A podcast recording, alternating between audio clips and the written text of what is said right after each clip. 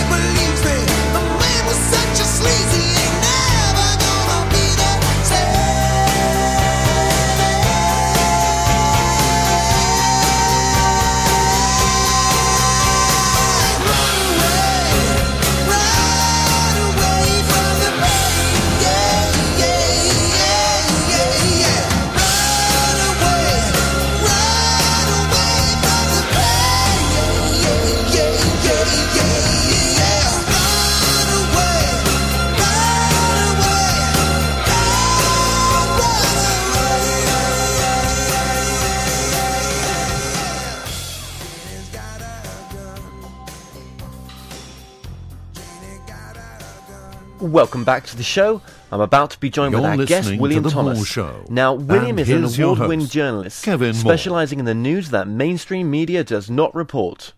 During and immediately after the Gulf War, he served five months in Saudi Arabia and Kuwait as a member of a three man environmental emergency response team. As a professional journalist since the mid 1960s, his writing and photography have appeared in more than 50 publications in eight countries. William is the author of five books, as well as several electronic books dealing with cell phones and other electromagnetic hazards. Of course, many listeners know William Thomas for his work in uncovering chemtrails. He also wrote the first published book on 9 11. His latest book, Days of Deception Ground Zero and Beyond, is the most recent and most thoroughly documented report on the agents and agendas behind the terror attacks of September 11, 2001. William, welcome to the show. Thank you, Kevin. Pleasure to be with you and your listeners. It's a pleasure to have you on, William. So tell us, how did you get involved in studying the subject of chemtrails? Well, I did. Work, I used to work for Environment News Service, an international wire service dealing with environment. And in December '97, the managing editor Jim Crabtree called me up uh, here in Canada on the West Coast and said, "Look into a report." By a Mr. William Wallace, a resident of eastern Washington State, living remotely with his wife, and he has reported airplanes crisscrossing the skies above their home, spreading uh, plumes that instead of dissipating quickly, like normal contrails, uh, widen and spread across the sky until the entire sky is obscured. Now, Mr. Wallace had sent some VHS videotape, which I reviewed and at first, I was looking at it and I thought, well, these are just contrails. I've been a former pilot and ocean sailor. I certainly know what contrails are. But as I continued to watch the tape, I saw what he was describing, and indeed, the entire sky became obscured over a short period of time, and I realized uh, that the persistence of these plumes and their characteristics did not match contrails, and that's how I got started. Now, I contacted Mr. Wallace, interviewed him, he led me to other uh, people who had seen these strange trails, and in the end, that is within a few months of my preliminary research, I had hundreds of interviews and email reports from people right across the United States, also in Canada, all reporting the same thing uh, very unusual trails in the sky. And of course, these were adults, some of them professional people, pilots, uh, military people, trained observers, and they said, uh, "We've never seen anything like this before." And that's how I got started in this story, and it's been going on for some 12 years now. So, in your opinion, just for the, the listeners out there who aren't too sure, what's the difference between a, a contrail and a chemtrail? Well, we can stick with science and facts. Um, we don't need opinion there. Contrail is a normal condensation trail, and it's like your breath exhaled on a cold winter day, and you see your breath expand in a cloud and then quickly disappear. The exact same thing happens at high altitudes in very cold, moist air. Now, NASA and NOAA, the uh, atmospheric science organizations, tell us that contrails form only above 34,000 feet when the air is less than minus 70 degrees Fahrenheit. The temperature is minus 70 Fahrenheit or less, and humidity 70% or higher.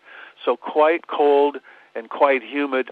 And then the hot, moist engine exhaust can briefly form a condensation or contrail. Those same organizations, NASA and NOAA, tell us that most contrails uh, last for 20 seconds or less. A few might linger uh, longer, but that's very rare. So that's a contrail. Now, a chemtrail, and I first coined that word in February 98 for the Environment News Service. At least I, I certainly popularized that word. A chemical trail leaves a plume that uh, stays in the sky for many hours. And chemtrails are rarely seen alone. What we most commonly see are X patterns, parallel rows, tic tac toe like grids in the sky and of course, uh, airliners do not fly those kind of traffic patterns, uh, particularly over rural areas where they're rarely seen. So chemical trails last a long time, and another giveaway is that if the sun is behind them, we often see a prismatic or rainbow effect in the sky through those chemical trails, indicating, scientists have told me, indicating the presence of chemicals in the air. Okay, so let's let's get this straight. You've been involved in this for 11, sorry, 12 years now. In your opinion, then, what's going on? What's the ultimate purpose of them? Well, again, um, I'd rather leave my opinion out of it and go to source. And uh, one of our best sources is the manager for air traffic controllers on the northeastern seaboard in the United States. And in March 2001, an ABC affiliated radio reporter, S.T. Brent, and her partner, Lou, out in rural Maine, uh, Parsonsfield, Maine, went outside and counted 30 jets weaving patterns over their house. Now, they were not used to seeing any commercial aircraft over their home. Uh, S.T. Brent called her assistant news director, Richard Dean, at WMWV radio station in town. He went out with his news staff. They counted 370, 370 lines in the sky. So she got on the phone and started calling air traffic controllers and finally reached this air traffic control manager who we've came to call Deep Sky to protect his anonymity. He was afraid for his family and of course his career. And in three taped interviews, this FAA government official, US government official confirmed that indeed controllers were seeing formations of U.S. Air Force tankers on their scopes, um, and that they were uh, spraying something behind them that did reflect on radar scopes to the point that controllers across the United States were being told to bring in commercial airliners below these tankers because what, the chemicals they were spraying obscured radar scopes. And finally, this uh, person told us before witnesses that um, they were being told these were climate modification operations over the United States and Canada. So we have a F top FAA official uh, describing this program back in 2001. So, in in your research, then, when did uh, chemtrails start to be noticed? I mean, h- how long uh, ago was this? Well, as I said, I got the first call in December '97, and people really started reporting them in uh, 90, 1998. And you might recall in England uh, that winter, you had a severe outbreak of flu-like illness that was not the flu, and in fact, an epidemic of mortalities in the UK and the United States that winter. Again, most people testing negative for the flu. Uh, I reported uh, the BBC reporting that um, refrigerator trucks have been pressed into service as temporary morgues in London and other locales in the UK because of the extensive deaths. Uh, and I had a friend come back with videotape of chemtrails over London at that time. Cannot prove there's a direct correlation, but definitely that was the biggest change in people's local environment at that time. So, I mean, how, how do we know that uh, chemicals are being sprayed from these, I suppose, specially modified chemical spraying planes, if, if they are such a thing? Well, we have uh, laboratory tests. We have a uh, 1994 patent issued to the Hughes Aircraft Corporation for the spreading of Welsbach particles in the atmosphere. Welsbach particles are simply highly reflective chemical particulates that reflects sunlight back into space, at least a portion of it, and also change the heat trap between the Earth's atmosphere and the upper atmosphere into far infrared wavelengths. So hopefully it will radiate back into space. Uh, this patent issued in 94 uh, warned that the visual whitening of the sky might uh, engender opposition from people on the ground. They, the patent called for putting aluminum oxide particles, very tiny particles, 10 microns across, in jet fuel and spraying it at altitude. So that was the chemical signature uh, we began looking for. And in fact, in the summer of 98, uh, people in Espanola, Ontario, here in Canada, became very upset uh, seeing planes crisscross their area spraying something. and their children especially started getting very sick over a 50 square mile area. And they, um, the people of Espanola, became very concerned. They got the Ministry of Environment involved. The ministry did air sample tests, and at a public meeting in August '98, refused to release their findings. And a near riot ensued. It made national news here in Canada. And uh, a, a person in Espanola, Ben McNenly, took samples of uh, rain falling through these chemical clouds and had it analyzed at a laboratory and sent me that lab report. So we actually have a lab report showing very high levels of uh, reflective aluminum oxide and uh, also uh, high levels of aluminum oxide, again matching the patent, seven times higher than the provincial maximum safety levels for Ontario. So that lab test uh, was the first real confirmation of chemicals falling out of the sky from these trails.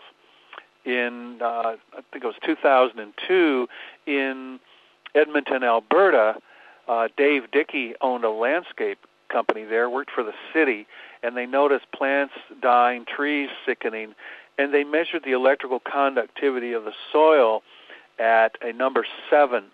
And one is the standard and normal electrical conductivity in the soil there in Alberta. So very high levels of electrical conductivity. He too took samples of snow falling through uh, these chemical trails or chemtrails and had it analyzed and sent me that report. And it showed very high levels of aluminum oxide, again matching the patent, and very high levels of barium. Barium, another very highly reflective uh, chemical. So we had, uh, at least uh, in my possession and my knowledge, two tests from independent laboratories showing uh, high levels of aluminum oxide, among other constituents. Uh, finally, in September uh, 05, we had two Lawrence Livermore scientists working at Wright-Patterson Air Force Base in Ohio. This is where the Tesla patents are. This is Wright-Patterson is in charge of the HAARP uh, transmitter up in Alaska, and they're also heavily involved in the chemtrails project. These scientists working on the project told uh, Columbus Alive magazine reporter Bob Fitrakis, an award-winning reporter, told him that they were working on two projects. One involved spraying sunlight reflective aluminum oxide to slow global warming, just as our FAA official had said. The second project was spreading barium, which we also found in our lab test, to bounce radar and radio beams over the horizon. And uh, interestingly, California uh, continues to report inexp- inexplicably very high levels of barium. They don't know where it's coming from. And when uh, KSLA News 12 in Louisiana investigated chemtrails in early 2009, they had a lab test water samples, and they too reported barium levels three times the toxic level set by the Environment Protection Agency. So we do have direct matches with aluminum oxide and barium. So we'll go back to the uh, the side effects of the uh, the chemicals on, on, on us as the population. But um, just so that I've got this right, when when you see these planes going overhead and they're laying a thick white line coming out of the plane, and that white line isn't dissipating at a very quick rate, it's you know it's staying there for a long while. That you would class as a possible chemtrail. But if that if that is the case as well, what happens to that that trail? Does it disperse, or what becomes of the the trail as well? I yes, and uh, first of all, uh, a possible chemtrail is a, is a very good uh, response. I rarely classify single lines in the sky as chemtrails. Again, I'm looking for the X's, the grid patterns, the parallel rows. In other words, multiple aircraft flying in some kind of formation. Uh, airliners are prohibitive from that kind of activity. So that's the first thing I look for. As we watch those trails blend together and obscure the sky so that people who are not in the habit of looking up or simply get up and go out to work in the morning and look up and say, oh, it's another cloudy day, even though the television and radio announcers are forecasting a sunny day, people say, oh, it's just clouds. So it, it basically these trails obscure the entire sky, and they're meant to shield uh, the sky from uh, UV sunlight and to reflect sunlight. So the idea, uh, the U.S. Air Force calls it aerial obscuration. They say in their report, Owning the Weather 2025, that weather force specialists flying tanker planes uh, will spread chemicals to obscure the sky. So basically, we have a milky, murky, overcast, and this drifts downwind and at altitude. And of course, the particulates um, fall out of these chemical trails uh, and eventually settle to earth, settle into uh, water bodies, settle into people's bodies. And the controllers, the air traffic controllers of the United States, continuously express concern uh, that um, the fallout from what they're observing on their radar scopes had to be impacting human health. One controller even went to a city emergency room on a heavy spray weekend and was uh, very concerned to find the place packed with patients suffering from acute asthma and allergy attacks. And find we, in fact, we find that all across the UK, Canada, United States. When heavy chemtrail spraying is observed, emergency rooms are invariably uh, very crowded that, that day. Okay, now look, we've we've mentioned the uh, barium chemical. What are the side effects on uh, us humans? Well, the barium can be, uh, depending on what type of barium it is, uh, can be toxic, can lead to gastrointestinal problems uh, in in particular. The aluminum oxide, uh, I've talked to scientists and doctors. They say, well, that's basically inert. That's almost like sand. It's a very common element. It is not refined aluminum that has been linked to Alzheimer's, uh, although that's under dispute now. We do notice, however, in the wake of chemtrail spraying, that people's concentration falls off. They uh, their short-term memory goes. This happened in uh, Espanola, a very small town where people couldn't even find where they remember where they parked their cars. So we do seem to have some uh, mental short-circuiting uh, associated with the spraying that goes away as soon as the spraying stops. But much more important than the uh, chemical toxicity of these chemtrails is the fact uh, I mentioned that these were being sprayed at 10 microns or smaller. Now, a human hair is 100 microns across, so 10 microns is indeed microscopic. And the EPA in the United States calls any particulate 10 microns or smaller an extreme human health hazard. Those are their words. And the problem is that on very small particulates, even if they are not toxic in themselves, uh, enter through the lungs, pass into the bloodstream, can congregate around the heart, lead to inf- inflammation of the heart, lead to heart attacks and death, as well as I've mentioned the allergy attacks, the asthma uh, severe asthma. So the particulate size is of high concern. And remember that when Dr. Edward Teller proposed spreading this atmospheric sunscreen at an international seminar on planetary emergencies back in 1998, he called for spreading 10 million tons of these microscopic particles in the atmosphere. And today we have uh, the United States uh, the UK, some European countries looking at uh, new geoengineering proposals to spread 20 million tons of these very tiny particulates in the sky. And scientists involved with this are, again, very concerned, among other things, about the human health ramifications of spreading these pollutants uh, in the atmosphere. Uh, uh, I mean, is there any sort of health um, cases that that can be sort of linked to this? Do you, that you know of? Well, anecdotally, uh, again, we have hospital emergency rooms jammed with people uh, on the heavy chemtrail spray days, and then back to normal when the spraying stops. So while that's not proof in itself, we can ask, as any doctor would ask, uh, someone comes in suddenly ill, what has changed in your environment? And in all of these cases, I'm tracking dozens and dozens of reports of I mean, front page newspaper reports of hospital rooms overflowing, uh, the patients testing negative for the flu, nobody knowing what this is. And all of those cases correspond to local people in those areas reporting heavy chemtrails on those days. So, to me, the, the amount of evidence is conclusive that there is a direct link uh, with spraying these small particulates and human health effects on the ground.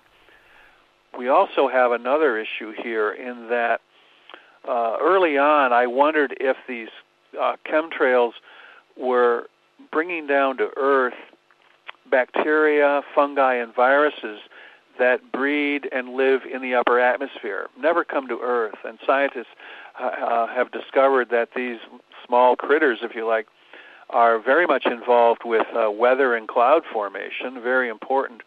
And I wondered if the chemtrails might be bringing them to Earth where we breathe them. And of course, our bodies, our immune systems, have no defense against uh, something that's been mutated at high altitudes by UV radiation uh, and that we've never encountered before. And I was very interested to hear the Lawrence Livermore scientists independently express the exact same concern without being prompted by uh, reporter Bob Fitrakis. And they said, yeah, we're very concerned that bacteria, viruses, living organisms might be brought to Earth uh, piggybacking, if you like, on these chemicals, and that would make people very ill indeed. Okay, um, it's an interesting point of view what you've got to say there. Um, and you mentioned before about the crisscrosses and the plumes, um, but what about the increase in air traffic causing this the, this sort of problem? There certainly has been a large increase in air traffic. We know that the atmosphere is becoming warmer. Um, we've had the warmest decade, the warmest 12 months, the warmest six months, the last warmest three months on record. Uh, so definitely the air is warming up, and warmer air holds more water or moisture. Uh, so it is uh, more moist and more apt to form condensation trails. The problem is with the increased air traffic argument is that th- the air traffic has increased gradually over many years. And what we found with chemtrails is a very sudden, that is one day to the next, appearance of multiple aircraft in skies where they're not commonly seen.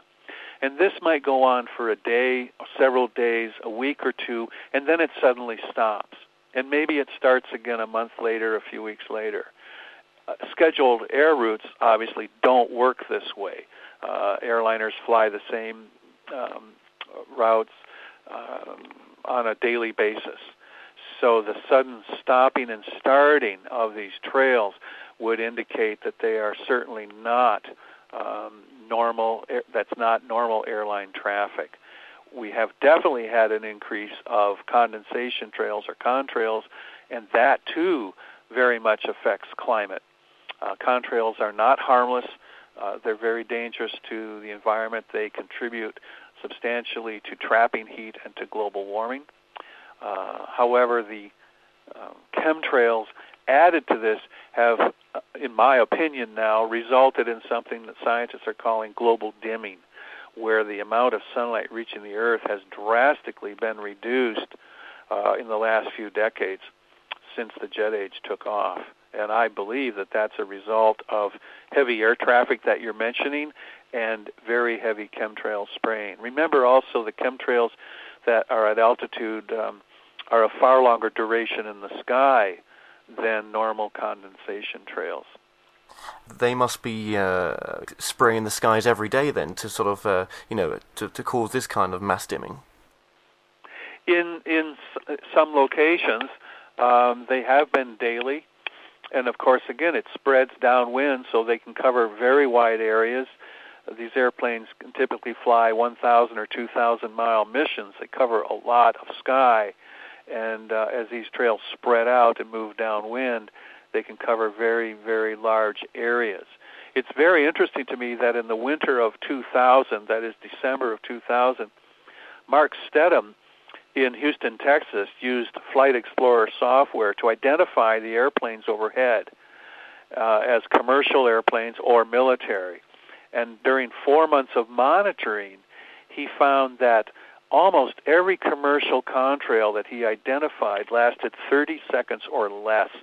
I think there were two exceptions lasting 20 minutes, but all the rest were, most of them, under 20 seconds.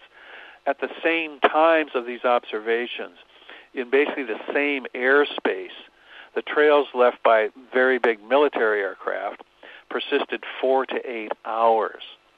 So when we look up and we see a fat white plume behind a high flying jet, and we see a pencil thin scrawl behind another jet that soon fades away, or another aircraft that is trailing no plume at all, we can say that the first must be a chemical trail because the other jets in the same airspace are spreading no contrail at all.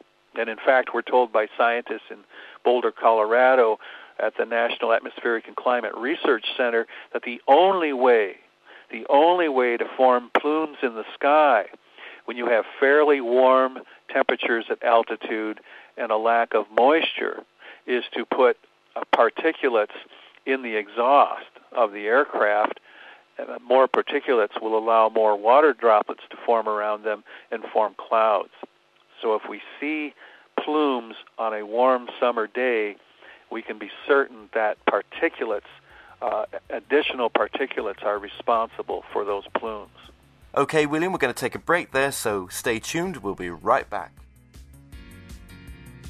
To connect with the show, email kevin at themooreshow.co.uk.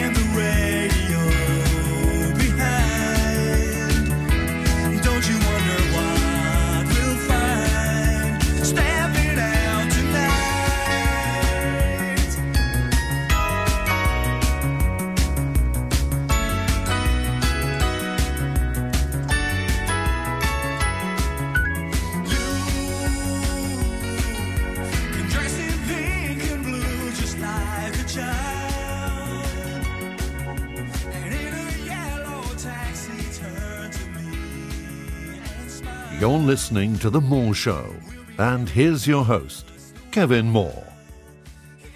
Welcome back to the show. I'm currently joined here with our guest, William Thomas. William, is there any government documentation or secret military memo to do with chemtrails? we we have the report, as I mentioned. People can Google that online. Owning the weather, 2025, and that was an Air Force report speculating that they would soon have these technologies to obscure the sky using uh, tanker planes, and that they could control the weather for military purposes. Now, the Air Force claims, well, we were just hypothesizing, but we noticed over over many years historically that militaries everywhere uh, float these trial balloons uh, with leaked reports and documents, supposedly leaked reports, that um, prepare the public for what they're actually doing. You can be certain that by the time the military tells you about any project they're involved in, um, they've already done it and moved beyond that into the next phase. So we do have Owning the Weather 2025. Um, and that's, uh, I think, a significant uh, military report. We also, in October 2001, have Congressional Representative Dennis Kucinich in Ohio, in the United States, and he tabled House Resolution 2977. And that resolution sought to ban exotic weapons in space, including HAARP, And Section 7 sought a ban on chemtrails, used the word chemtrails, and said we need to outlaw uh, chemtrails. And this was a, a bill submitted to Congress uh, to become law. And because of the uproar that followed, his resolution uh, was replaced by a second resolution that omitted references to chemtrails. So back to your question, when Representative Kucinich was asked why would he introduce a bill banning something that the U.S. Air Force was calling a hoax, he replied that as the head of the Armed Forces Oversight Committee, uh, that he knew that there's an entire program in the Department of Defense called Vision for 2020 that's developing these weapons. So, as the head of the Armed Forces Oversight Committee, uh, Mr. Kucinich was directly uh, appraised of and involved in Vision for 2020 and the chemtrails program. Finally, when he ran for the President of the United States in 2004, uh, Mr. Kucinich was in Santa Cruz, California, and at a public meeting, he was asked if chemtrails were real, and his reply was yes. Okay, so uh, have you ever had any official response from, you know, questions raised by yourself then? Well, certainly many people have, uh, including myself, have written uh, letters to Department of Transport, environmental um, ministries and agencies, and my book, Chemtrails Confirmed 2010, uh, which is available on my website, willthomasonline.net, uh, that book um, does record some of the replies that people have gotten back from uh, various government agencies, and all of them uh, either say we are not responsible for this, it's not in our jurisdiction, or they flatly deny that it's going on. Most of them uh, ascribe it to uh, increased air traffic, which I think we pretty well demolished that argument. And some uh, say, well, talk to the noise abatement people and try to shift the entire argument uh, to to something else. So. Uh, long answer, short answer. We have no, of course, no government admissions that this is going on, but we are now in an age of governments openly talking about geoengineering the planet.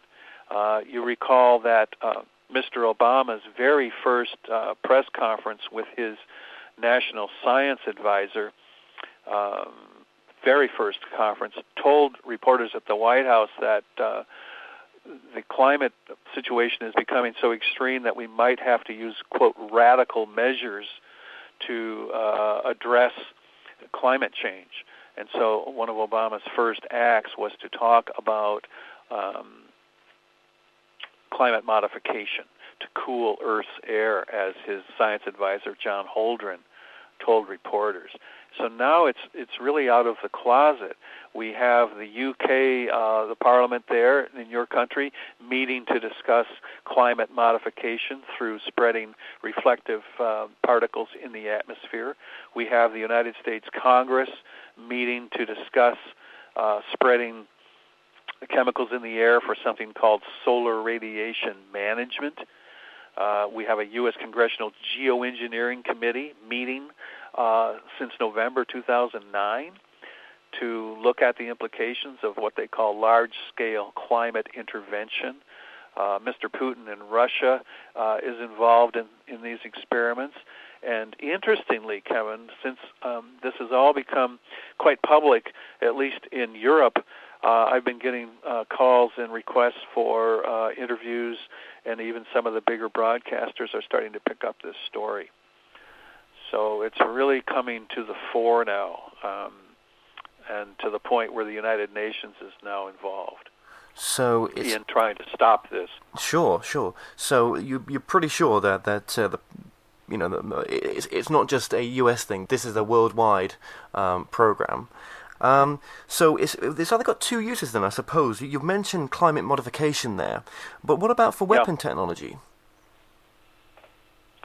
Uh, absolutely. The barium, as I mentioned, to reflect radar and radio over the horizon, has a direct military application for military operations. All can be, also can be used for 3D mapping.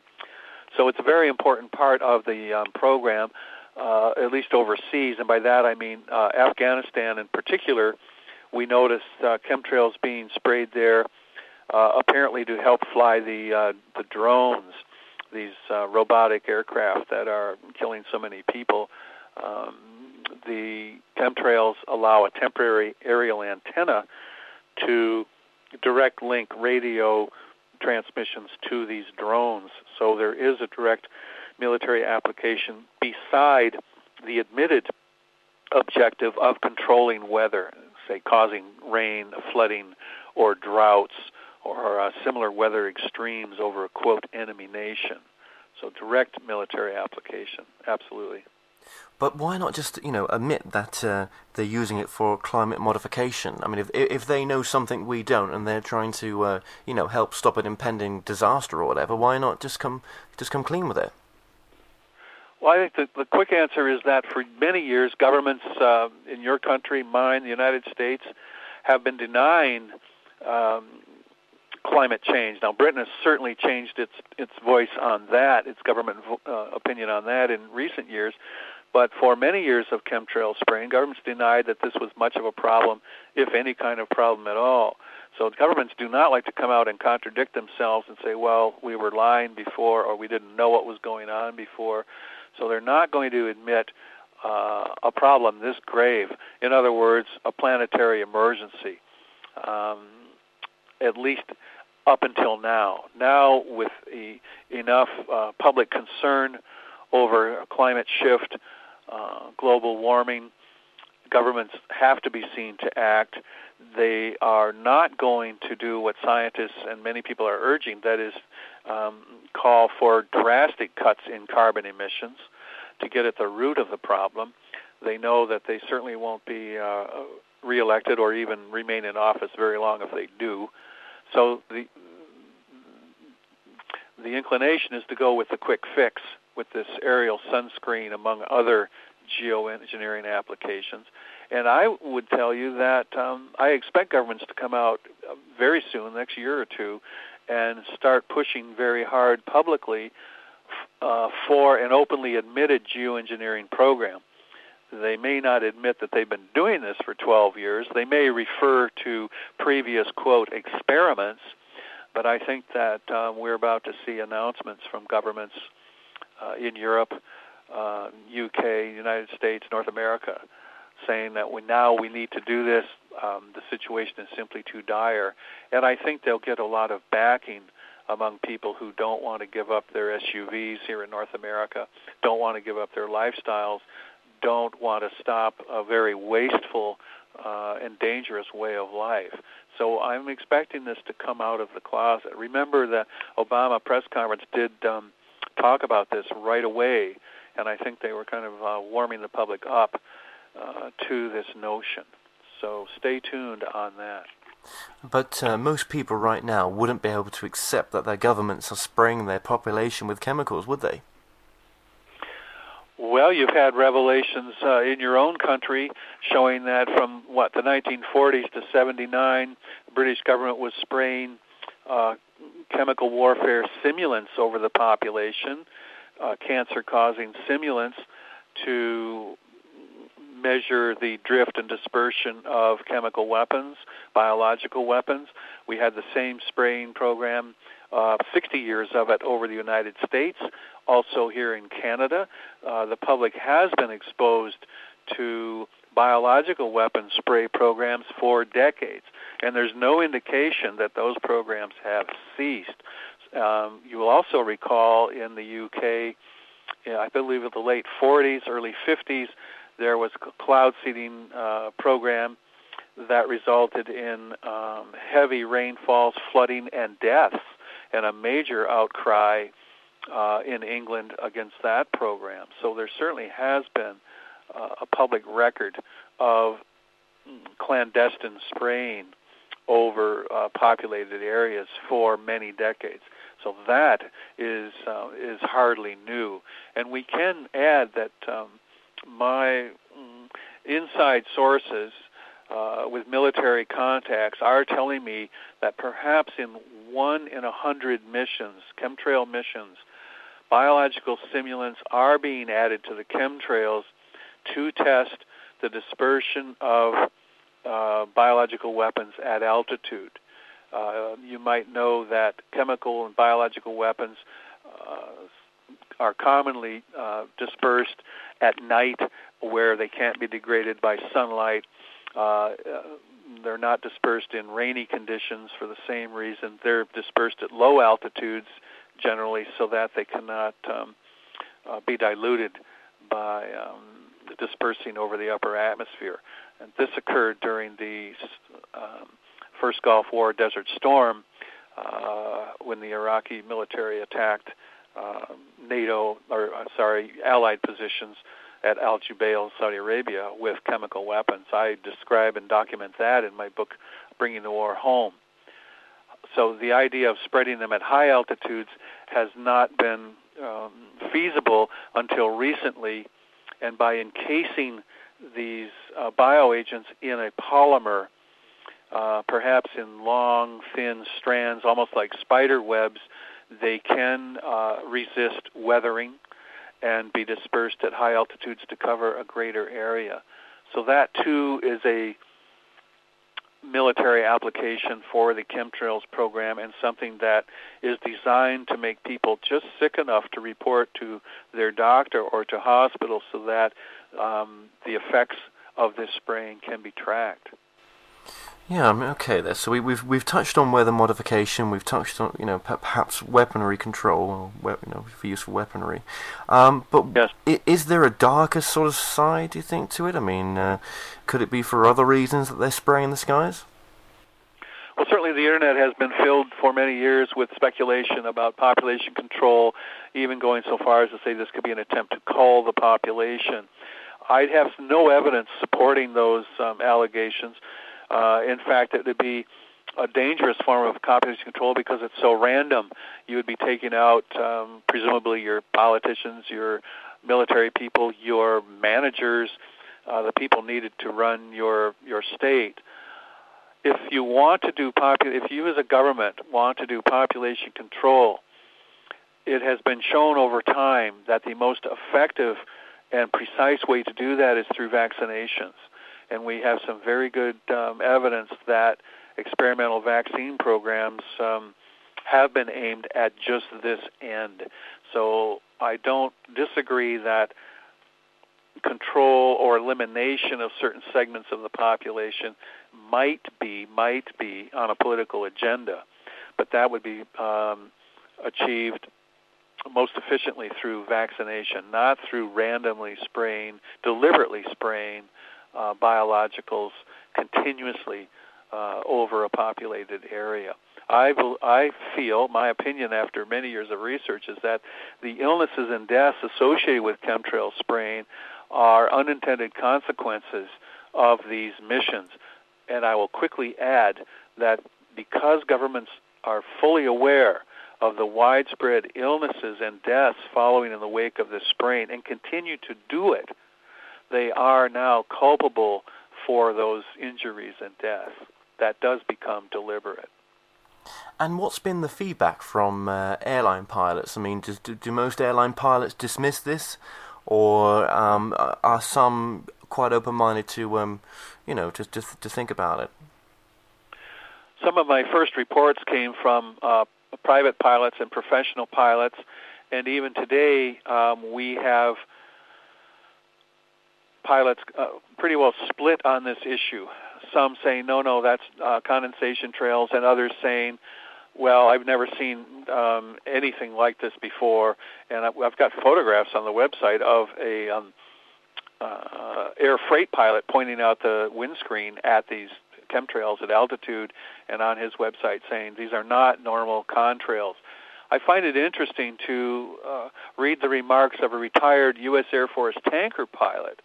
Now, Lieutenant Colonel Den Ardinger um, said publicly that uh, when we dumped fuel, that is, when the tankers had to dump fuel to lower their landing weights so they could come in for a landing, he said we never flew in a grid pattern. And of course, they never flew a grid pattern over populated areas. Aircraft are not allowed to dump fuel over populated areas. So even he was concerned that what he was seeing and what was being reported was not how uh, tankers normally fly. We also have Major General Gregory Barlow. And early in my investigations, he stated, and this is uh, very curious, tankers never fly high enough to form contrails. And if you think about it, that makes perfect sense because no tanker pilot is going to want to draw a big white arrow to an airplane uh, crammed with fuel in a combat situation. So tankers always fly below contrail forming altitudes. So when we see radar identified tanker planes uh, flying at high, very high altitudes and forming contrails, again, this is not how um, tankers fly in their normal operations. And finally, I will again uh, direct listeners to WillThomasOnline.net and to uh, Chemtrails Confirmed 2010, which is a downloadable electronic book. And you will see photographs of normal refueling booms on a U.S. Air Force tanker and a close-up shot of a spray boom, an actual spray boom on a U.S. Air Force tanker, and they are very, very different. You can see that the spray boom could never be used to refuel another aircraft in flight. Okay, now a bit of a change of subject here. Um, we've had a guest called Nick Begich come on before to talk about HAARP, the High Frequency Active Auroral Research Program. Uh, Yeah. Now, I'm led to believe that this this ties in very nicely with uh, the chemtrails. So, could you just sort of take it from there and explain how this these two sort of technologies work together, or could possibly work together? Sure. Now, HAARP, of course, is a very um, high energy radio transmitter up in Gakona, Alaska, near where uh, Dr. Begich hails from. I did go up there to speak and, and meet with him. And basically, this transmitter is used to heat up the ionosphere, the, the cap over our planet. Very highly electrically charged region, very unstable. And the idea was to move the jet stream around, which they are doing, causing all kinds of weather mayhem and other related experiments. If you want to uh, address weather locally or regionally, you need a matrix at a lower altitude for HAARP to interact with. Otherwise, it will just keep right on going through the atmosphere. So I called up the inventor of HAARP, Bernard, Dr. Bernard Eastlund, in Texas, and I asked him if it was possible that the uh, spider-like polymers, fragments or, or filaments being spread by these tanker planes could be used with HAARP to allow HAARP to heat that part of the atmosphere and change weather patterns. And he said, uh, absolutely, those polymers strands could be tuned. You could actually uh, buy certain uh, f- strands that would react to certain frequencies that HAARP would react to. And interestingly, the companies offering those filaments are also based in Ohio, uh, where Wright Patterson Air Force is based. So the answer is that HAARP uh, uses uh, uh, the chemtrails maybe half a world away to bounce its very powerful uh, signal and um, interact with the atmosphere, even perhaps cause uh, earthquakes. So HAARP, as the Lawrence Livermore scientists admitted at Wright Patterson, when they talked to Columbus Alive magazine, they said that HAARP is definitely involved um, with some of these chemical spray programs. Uh, also, and finally, I might note uh, people can pick up uh, my book or simply go online at willthomasonline.net and read my articles showing how when Katrina Hurricane Katrina was approaching the Texan coast. Um, very large aircraft, uh, military aircraft, flew into that hurricane and dropped uh, chemical filaments, a kind of chemtrail, if you like, and HAARP was used to um, heat those filaments and ground them uh, as a standing wave that um, rotated this hurricane, shifted its course drastically so that it missed Texas and slammed into Louisiana. You can look at those hurricane tracks and see that it made a very uh, abrupt and unexpected course change uh, approaching the coast of Texas. So there is evidence that um, HAARP and a kind of chemtrails were used to direct um, or redirect, I should say, Hurricane Katrina. Interestingly, when the History Channel interviewed me a little over a year ago now, uh, and I made this allegation, they found another scientist who uh, said to them that this was true, that HAARP had been used to redirect Hurricane Katrina.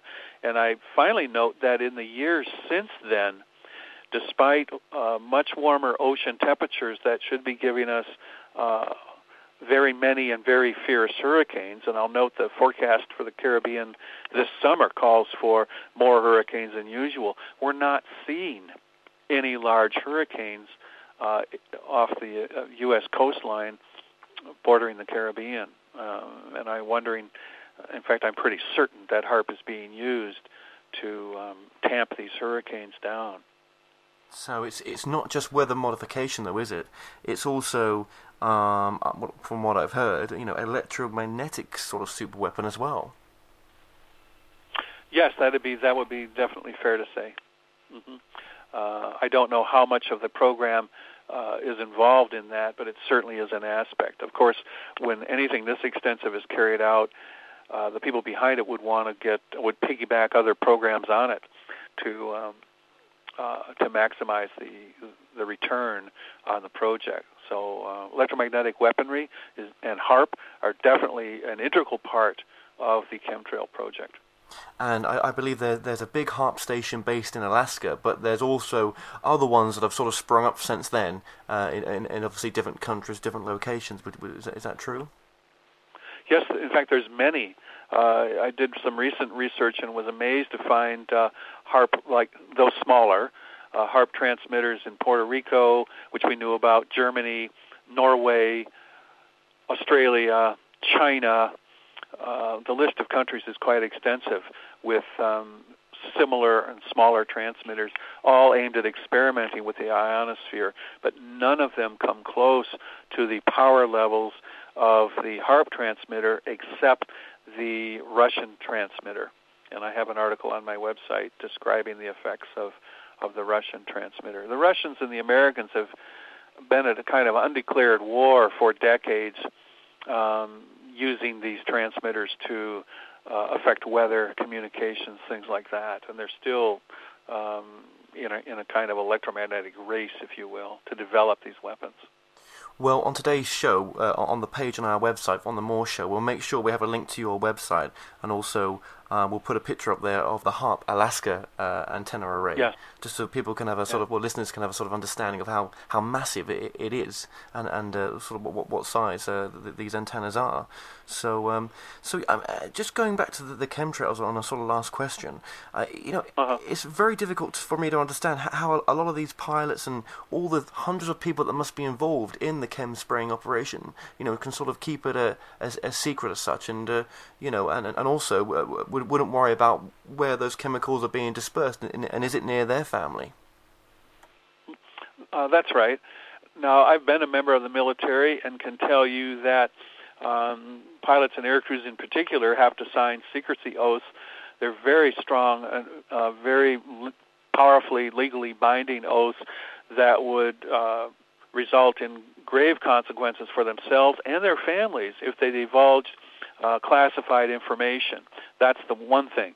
Military people have told me that even uh, stronger than that would be the peer pressure and the fact that if someone broke ranks, they would be ostracized from a community that holds itself apart from the civilian world, a very elite group of uh, uniformed individuals who would uh, um, ostracize any one of their members who broke ranks on this issue. So we have legal ramifications and possibly even more dire uh, threats. We have the peer pressure of the military community itself, and we have the fact that uh, pilots and air crews, regardless of the mission, are invariably told this is for the protection of your country, the good of your country. Uh, this is to protect your own families. Um, this is a good thing, and military people need to believe this. They urgently and uh, almost desperately need to believe that what they're doing, uh, even if it involves war crimes, even if it involves spraying chemicals, uh, is somehow for the greater good, at least of their own people.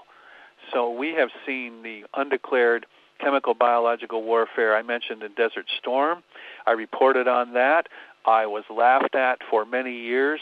Ten years later, ten years later, mainstream news sources starting to cover uh, this undeclared war and, of course, Gulf War illness and everything that came out of it, and make the same connections and come up with the same documentation I had reported 10 years earlier. So perhaps more of this uh, will start to come out. We are seeing more uh, mainstream television coverage in particular, some newspaper coverage, and again, even those news agencies with their tremendous resources and contacts have not been able to get any pilots to come out and publicly, military pilots come out and publicly admit to this. Now, interestingly, at, at air shows, um, people are always going up to um, tanker pilots at air shows and asking them what's going on.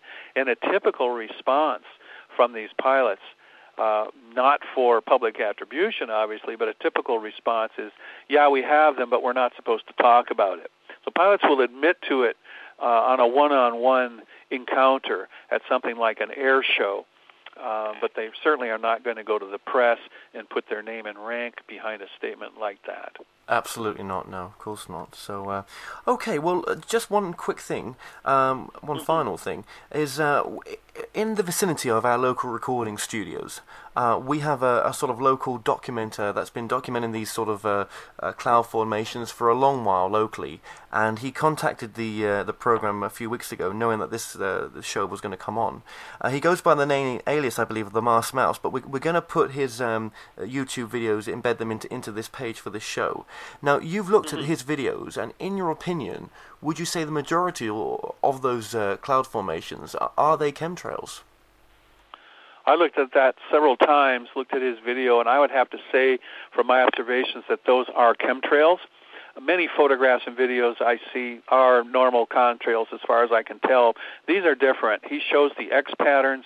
He shows these uh, fuzzy, feathery edges that are a real giveaway of chemical trails in the sky. But most importantly is the date on his video, July 19th, 2010. And I can, I think, safely surmise that the temperature uh, at altitude on that uh, formerly clear day would be too warm to support condensation trails, and there would not be em- enough moisture in the sky to support normal contrails.